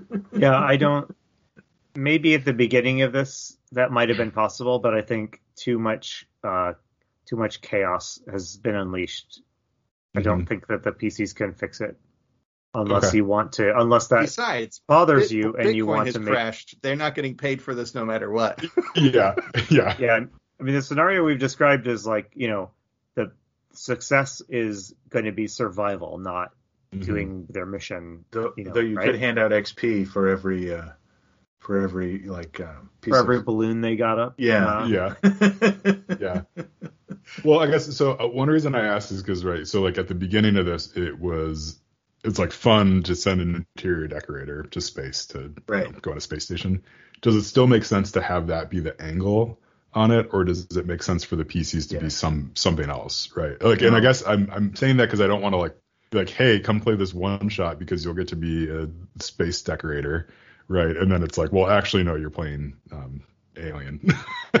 well, I mean, I think you can you can you can, in my opinion, you can be honest about the the setup and the context. Like you guys are here to decorate this, mm-hmm. uh, and you don't have to tell them what it is, but like, but things go horribly awry, and doesn't that sound fun? You know? Yeah. Yeah. I, okay. Just say like this is a game of of of sci-fi horror, and mm-hmm. this is the setup.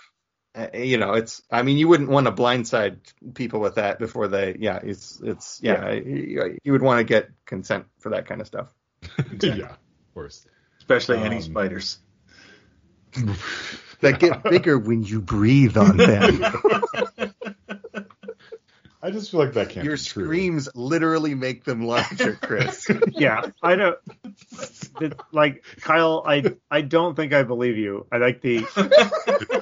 and for the rest of my life, I'm going to be resisting the urge to Google to find out if it's true. yes.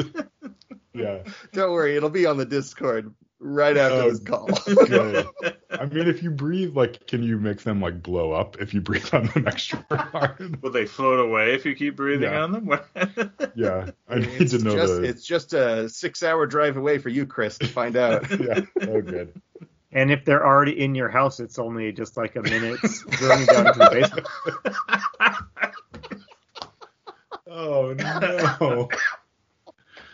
Okay. Okay. All right, guys. that uh, says about where we are, guys. Yeah. yeah. So, hey, guys, I want us to try and rally for kind of like a final uh, burst of uh, energy here. Uh, so let's give ourselves like let's give ourselves 10 or 15 minutes to try and wrap this up. Like okay. it's feeling a little loosey goosey right now. So let's just what can we do to kind of uh, mm-hmm. just polish this a little bit? Yeah, um, I think we should re, like restate it, right? Like from from bottom to top. Um, my energy is flagging. I guess who who feels like they could kind of restate the whole premise from start to finish. Anybody? Give it a shot. John, yeah, why don't okay. you go for it? Go for okay. it. So our um, ragtag crew of designers and uh, painters and mm-hmm. uh, general uh, help have been sent to the space station an automated shuttle to get it ready for a party. Everybody had to miss something fun that they were going to do, whether it be a party or a birthday for somebody, and it's kind of a pain they have to do it during this magnetic storm. Uh, the the Bitcoin billionaire is a jerk and doesn't trust them, so he's set their ship to be automated to stay at the location for however long you want it to be, 48 hours, mm-hmm. to do their work, and then it will bring them home. When they get there, uh, the first thing they have to do is get the power on, um, and so that they can start to do their work. As they go through the station to do this, they discover something is awry. There's maybe smashed robots, or mm-hmm. um, they discover the stowaway in the kitchen, or other things happen that make them suspicious that everything is not as it appears to be. Let me step back. I forgot about the pirate ship. Um, mm-hmm. So we kind of need to decide where the pirate ship comes in because there's no, a conflict. I think I think your outline still holds. Um, yeah. They they will be clued in that everything is not as it should be almost immediately. They still have to turn on the power regardless of their feelings. Yes. Okay. Yeah. All right, and then um, and then things escalate from there. They run into the pirates, and we get into the timeline you discussed. They run into the pirates. They're maybe intimidated by them, or they're hiding from them. And then the pirates unleash something that they can't handle, uh, and the situation becomes dire as they learn that parts of the station are starting to lose compression and that the whole station will lose compression. They can't make their ship go, so they've got to try to get off on the pirate ship or stop these creatures uh, mm-hmm. before it's too late. That's awesome. Yeah, that, that sounds, sounds, really cool. That sounds really good, stated clearly like that. Yeah, uh, um, and maybe maybe if they crank up the heat real real high, they can kill mm-hmm. them all uh, mm-hmm. or something like that. Like, you know, and that would be another thing. is just like, oh, if we get back to that power station and like, you know, mess with the, yeah. you know, put put the environment controls into overdrive, we can we can save the station, but we will have to get into someone's ship to survive that. yeah. Yeah. Yeah. Yeah. I think the um yeah, so I think I'm okay with uh like the the push is you have to get on a ship right in, in some way. So they're unless they come up with something absolutely clever that somehow kills all the bugs you know otherwise like it's it's really like you have to do a thing and get on that ship and wait it out or get on that ship to leave. You know like that's those are your, your pretty much your only options where it's a total party like, kill. Right. Um, okay so a question that immediately comes to mind is the this billionaire person. Like i think we need we need like a name for them. Um or yeah, because like that's gonna be my first question if I was a player in this game. Is like, tell me more about this guy. Like, why? You know, like other than the fact that he's paying me, like, does he his not? His name is name? Dollar Monkey. Yeah, Dollar Monkey. His, his name can't be Elon Bezos. Is that not? No, he cannot. no, he should have uh, like a crypto bro name. Like he's yeah. yeah, he's like this whole thing is like he is his brand. Like he, everyone knows yeah. him by his stupid Twitter screen name he made when he was 12. Yeah. Like the crypto bro. What if he's given himself like an unpronounceable name like uh like like, yeah. like Grimes and Elon Musk's baby or yeah. whatever uh isn't that this like a string of probably characters? like call himself hashtag or alpha or something like hashtag alpha. Yes. Oh Sigma. He's the Sigma daddy. uh, no. I'm gonna go with let's go with hashtag alpha. There's a point at which like I, I won't be able to say any of this out loud without just sneering. So I just I need it to be like we need to take like three steps away yeah. from real life. That's up to you, man. Um, so something to to back up a little bit, like mm-hmm. Chris, since you'll be GMing, I I feel like uh, I mean, there's it's going to be hard to predict how the PCs will try to deal with the bugs. You know, like my mm-hmm. inclination is to say, you know, whatever idea they come up with, let it either either don't let it work until they're on idea number two or number 3 mm-hmm. or yeah. let it work but come up but just come up with a way that whatever their plan is it really it interferes with their goal of like staying alive yeah, um, yeah, I like think they so. could flood I, I think the entire station with heat or water, but how do they survive that themselves? Mm-hmm. You know? Yeah, I think that's good. Just kind of leave it open a little bit. I and think I'm like a, any, if it's any heat, you get correct. the whole like improvised like flamethrower stuff. Like somebody has some like you know hairspray and a lighter. Yeah. You know, like yeah. there's a there's a place to go with that, and it gets very like primal at that point. If like fire will keep us safe from bugs. Yes. but I like they, Andy's if, idea of of not having a fixed idea of what it is, but allowing it to be something that they propose. Mm-hmm.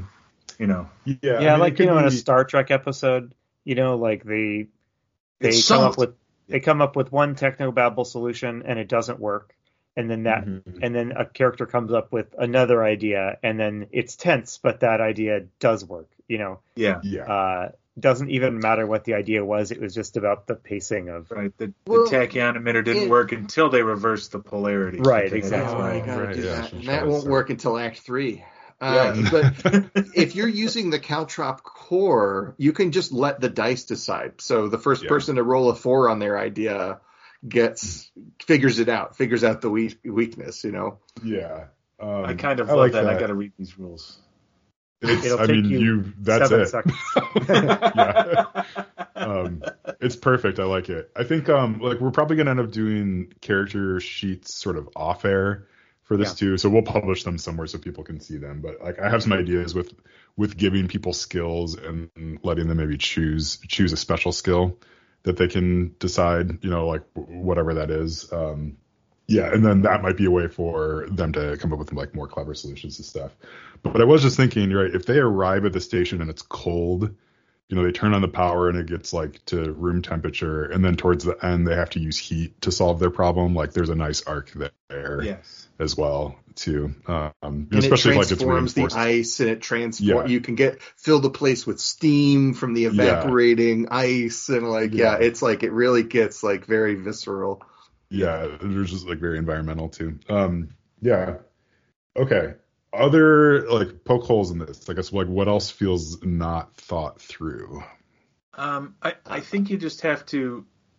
I, my advice is to write down a list of complications. So it's not that you're not going to let them come up with ideas and solutions that will save the station, but once they come up with that idea, have your list of complications like the stowaway or the animals escaping from the zoo or whatever that complicate that that compound and complicate that plan. Yeah. So the plan they come up with to save themselves does not have to be difficult, but just have a few of these based on how much time you have. Add a number of complications equivalent to the available time for the one shot, if that makes any sense. And that's why mm-hmm. listing out all the complications, but not committing to them at certain times will work. Yeah. Yeah, and I wouldn't waste. I think an advantage of this, it's a big environment. You don't. It's a big environment. It's a limited time. You don't need to. It doesn't really need to make total sense. Um, you know. So yeah. if, if the timing if the timing doesn't make total sense on reflection or whatever, I wouldn't. I don't think it matters too much it would if this were like a mini campaign and you were going to spend six game sessions on this mm-hmm. station, but it's a one shot. Um, it, you know, and it's not really a dungeon crawl either. So the point is not for them to go room to room and get all the cool stuff. It is they have they have pretty immediate grokkable goals. Uh, yeah. So yeah, unless it seems like unless somebody says like, oh, is there a tool shed? You know, like I yeah. I want a sledgehammer or I want a fire axe. Like that's that's the kind of stuff you might have to run on the fly. But I'm gonna I'm gonna I'm gonna work some I'm gonna work on a map to to maybe like yeah. flesh out some of the extra like stuff they could find and look for tools to help them out. I also yeah, think I'm kind uh, of, uh, something like this, a map, like it would be fun as a player to look at a map and see mm-hmm. at least some of these cool locations and be like, oh, we got to go check this out. Yeah, you know, yeah, um, I think that's like, going to be at least some of it yeah, keep in mind it's not a secret tomb. They should know the layout roughly, right? Like yeah. even if they don't know the specifics of what's in each place, it's it's somebody's house. They could have a plan mm-hmm. of it. You know? Yeah, yeah, and they they would probably have been there before too, right? So I think the only thing that would be a surprise is the explosion that opens up the the mine, right? Yeah. Like otherwise, everything is very known. Yeah, I think so, my um my oh, blob in the in the bathtub has to go away though because it doesn't really fit with our new narrative, which is fine. No, I Frozen, I mean, you get really creepy stuff that happens to plumbing when it's abandoned. And, mm-hmm. you know, and with all the stresses of outer space, I think like a weird, gross thing coming out of the bathtub, as long as it doesn't attack you, I think it's a really cool set piece, like just like a really cool tone. visual. Yeah. Yeah. Yeah. What if I it's agree. just, what if it's one of those bugs that's frozen in water in there? Nice. And it's like a... if if they ask about it, like you know, or they look it up like in a log somewhere, it's like yeah, this happens in between seasons. You just got to clear it out. We don't know. It's only like it's only ever like five of them. It's not a big deal, you know, right? like that. So like That's everybody good. like knows that these things exist, but they're just it's always like they're frozen in something. Nice. Yeah, I think that works. So maybe a kind of closing question from from the GM prep perspective. What off the air here? Does the GM really need to have?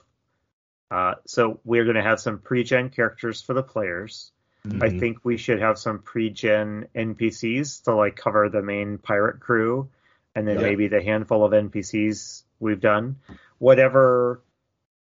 Uh, what I mean, we're looking at a pretty lightweight system, I think Chris said, but whatever kind of quote stat block we need for the creatures to just remind the GM what their parameters are. Yeah. Uh, yeah anything, and I would, anything else? I, I would have. Um, this is a, a, a Powered by the Apocalypse thing, but I always like to have this list a list of first of all, what are the motivations? Like, write down the motivations for everyone, uh, including the, uh, the creatures. Yep. And it doesn't have to be complicated, but the creatures are motivated to eat metal or get water or to, they're a swarm. They want to dominate the environment. Whatever that motivation is, something, I would write that down. Yep. Good um, idea. And then um, some impressions, right? So, rather than rely on doing this off the cuff, if they're coming into a cold station, you know, you step into the station and immediately you can see your breath. It's colder than you thought it would be. Just a list of sort of, you know, it's darker than you thought it would be, or this, or the, you know, there's a destroyed robot in the corner. Why is that? You don't even have to know why it is. Just impressions that set the tone that you want that you can you can pull out at the appropriate time.